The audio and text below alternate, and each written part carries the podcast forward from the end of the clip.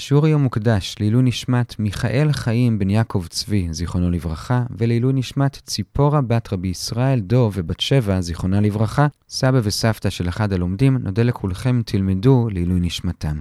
שלום לכולם, כאן אורי בריליאנט מאתר sny.org.il, והיום, בשעה טובה ומוצלחת בעזרת השם, אנחנו הולכים לסיים את מסכת תענית, דף ל"א. נתחיל בשליש התחתון של העמוד הקודם, ונסיים בעזרת השם בסיום המסכת. השיעור היום יהיה שבע וחצי דקות.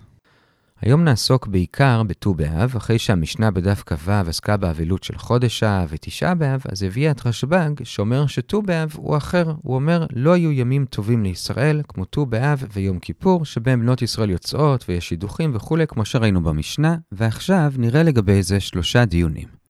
דיון ראשון, שואלת הגמרא, למה דווקא ט"ו באב? מילא יום כיפור זה מובן, זה יום של סליחה ומחילה, וגם ניתנו בו הלוחות האחרונות. ודאי שזה יום טוב וגם יום מתאים לשידוכים, זה יום של אהבה בינינו להשם, של כפרה, ממילא גם אהבה כאן בארץ. אבל למה ט"ו באב? מה קרה ביום הזה, שדווקא ביום הזה עשו גם כן יום של שידוכים? והגמרא מביאה לזה שישה הסברים היסטוריים. הסבר ראשון, אומר רב יהודה בשם שמואל, זה יום שבו הותרו השבטים לבוא זה בזה. כלומר, במדבר, אחרי שבנות צלופחד ביקשו שגם הם ירשו, באו השבט שלהם והתלוננו שאם הם יתחתנו עם שבט אחר, ואז הם ימותו והבנים שלהם ירשו אותם, אז יוצא שהנחלה שהם קיבלו מהשבט שלנו תעבור בסוף לשבט אחר. אז באמת השם הסכים איתם ואמר שאסור לבת שירשה נחלה להתחתן עם מישהו בשבט אחר, אבל בט"ו באב חכמים דרשו שזה היה רק לדור יוצאי מצרים. אבל אחרי זה זה מותר, מה הדרשה שלהם? כי כשהשם אומר שאסור, כתוב ככה, זה הדבר אשר ציווה השם לבנות צלופחד וכולי. והמילה זה באה למעט דווקא להם לבני הדור הזה, ולא לדורות הבאים, וכאמור, כיוון שהדרשה הזאת התחדשה בט"ו באב, וזה לא סתם דרשה, זו דרשה שקשורה ליכולת של עם ישראל לחיות באחדות, שכל השבטים יוכלו להתחתן זה בזה,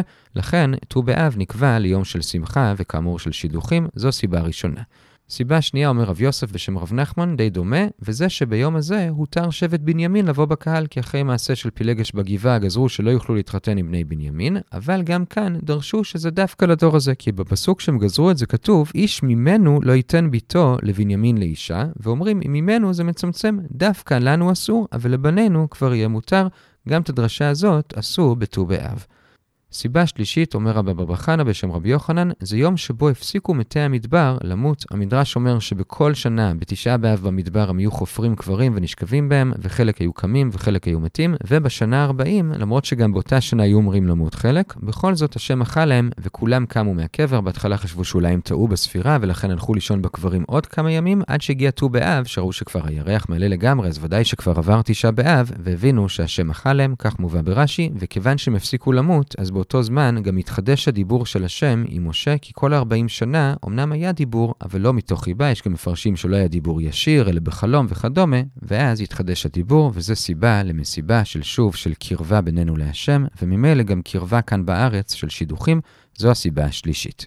סיבה רביעית, אומר אולה, שמהזמן שבו ממלכת ישראל התפצלה מממלכת יהודה, אז היה אסור על אנשים בישראל ללכת לירושלים. ירובעם בן נבט עשה להם פסלים בדן ובבית אל, ואומר, תלכו לשם ולא לירושלים, והיו שומרים שמנעו מהם ללכת לירושלים, עד שבא הושע בן אלה, שהיה המלך האחרון של ממלכת ישראל, וסילק את אותם שומרים, ואמר שמותר גם ללכת לירושלים, וזה קרה בט"ו באב, וזה שוב מראה על היום הזה כיום של אחדות בעם ישראל, זו הסיבה הרביעית. סיבה חמישית, אומר רב מתנה, זה יום שבו ניתנו הרוגי ביתר לקבורה. למדנו כבר במשנה שבתשעה באב אחד הדברים שקרו זה שנלכדה ביתר, וזה היה בעצם הסיום הרע של מרד בר כוכבא, ואחרי שנלכדה ביתר, אדריאנוס לא נתן לקבור את כל המתים, וככה זה היה כמה שנים עד שהוא כבר לא היה בשלטון, ורק אז, בט"ו באב, הרשו לקבור אותם. ובסוגריים, על זה גם תוקנה הברכה הרביעית של ברכת המזון, ברכת הטוב והמיטיב, ודורשים למה זה הטוב והמיטיב? הטוב על זה שנעשה נס והגופות שלהם לא הסריחו, והמיטיב על זה שהם ניתנו לקבורה.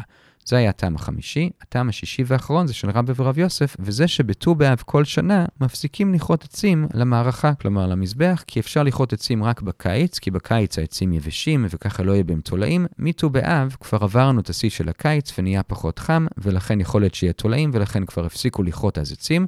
זה שראינו במשנה שהיו מביאים קורבנות של עצים גם אחרי זה, בהמשך חודש אב ובאלול ובטבת, זה כנראה מעצים שכרתו עוד לפני ט"ו באב.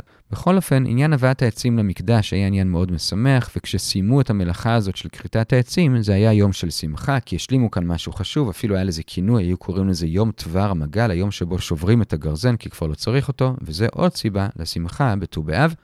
ובסוגריים, כיוון שהרגע אמרנו שט"ו באב זה השיא של הקיץ, ומכאן והלאה הימים מתחילים להתקצר, כי אנחנו מתקרבים לחורף, הגמרא מביאה בסוגריים, שזה שהימים מתקצרים, שזה לא יגרום לנו ללמוד פחות תורה, אלא צריך להשלים את הזמן הזה בלילה. כמו שאומרים, דמוסיף יוסיף, מי שמוסיף זמן של לימוד תורה בלילה יוסיפו לו חיים, ודלא מוסיף יאסף. כלומר, חלילה, אמו תקבור אותו. זה היה בסוגריים, ועד כאן החלק הראשון, ראינו שש סיבות ללמה ט"ו באב זה יום שמח. החלק השני ראינו שהמשנה מתארת שבנות ירושלים יוצאות ביום הזה בכלי לבן, כלומר בבגדים לבנים, והולכות לרקוד בכרמים, כמו שאמרנו, ולגבי הבגדים נראה שני דיונים קצרים.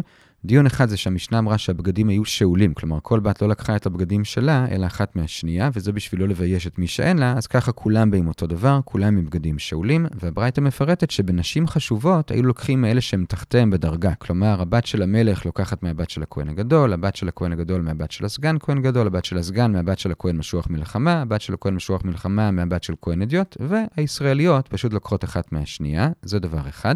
דבר שני, את כל הבגדים האלו היו מטבילים. למה? כי חלק מהבנות מן הסתם היו טמאות נידה, וכשהן יושבות על הבגד כשהן נידה, הן מטמאות אותו בטומאת מדרס, ואז הבגד הזה יכול לטמא את מי שתלבש אותו, ולא רוצים לשאול כל אחת האם ישבת על הבגד כשהיית נידה, זה לא נעים, לכן פשוט הטבילו לכולם, אפילו אם מישהו הביא המקופל בתוך קופסה, כך שברור שהוא טהור, בכל זאת, בשביל לא לבייש ולשאול אחת-אחת, את כל הבגדים הטבילו, זה היה החלק השני לגבי הבגדים. וחלק שלישי, המשנה מתארת שהן יוצאות לכרמים ורוקדות, והמשנה מתארת מה כל אחת הייתה אומרת לגברים, והברייתא מרחיבה קצת יותר. היו שלושה סוגי בנות, היפות שבהם, במשנה כתוב שהן היו אומרות, בחור, שא עיניך וראה מה אתה בורר לך. בברייתא קצת יותר בוטה, כתוב, תנו עיניכם ליופי, שאין האישה אלא ליופי. זה היפות. מיוחסות שבהם משפחה טובה, חינוך טוב, במשנה כתוב שהן אומרות אל תיתן עיניך בנוי, תן עיניך במשפחה, בברייתא כתוב דבר דומה, תנו עיניכם למשפחה, לפי שאין האישה אלא לבנים, משפחה טובה, מן הסתם גם יהיו לכם בנים טובים ומחונכים. וסוג שלישי, במשנה זה לא מפורש, אבל הברייתא אומרת מכוערות שבהם, כנראה אלה שאין להם לא יופי ולא ייחוס, מה היו אומרות?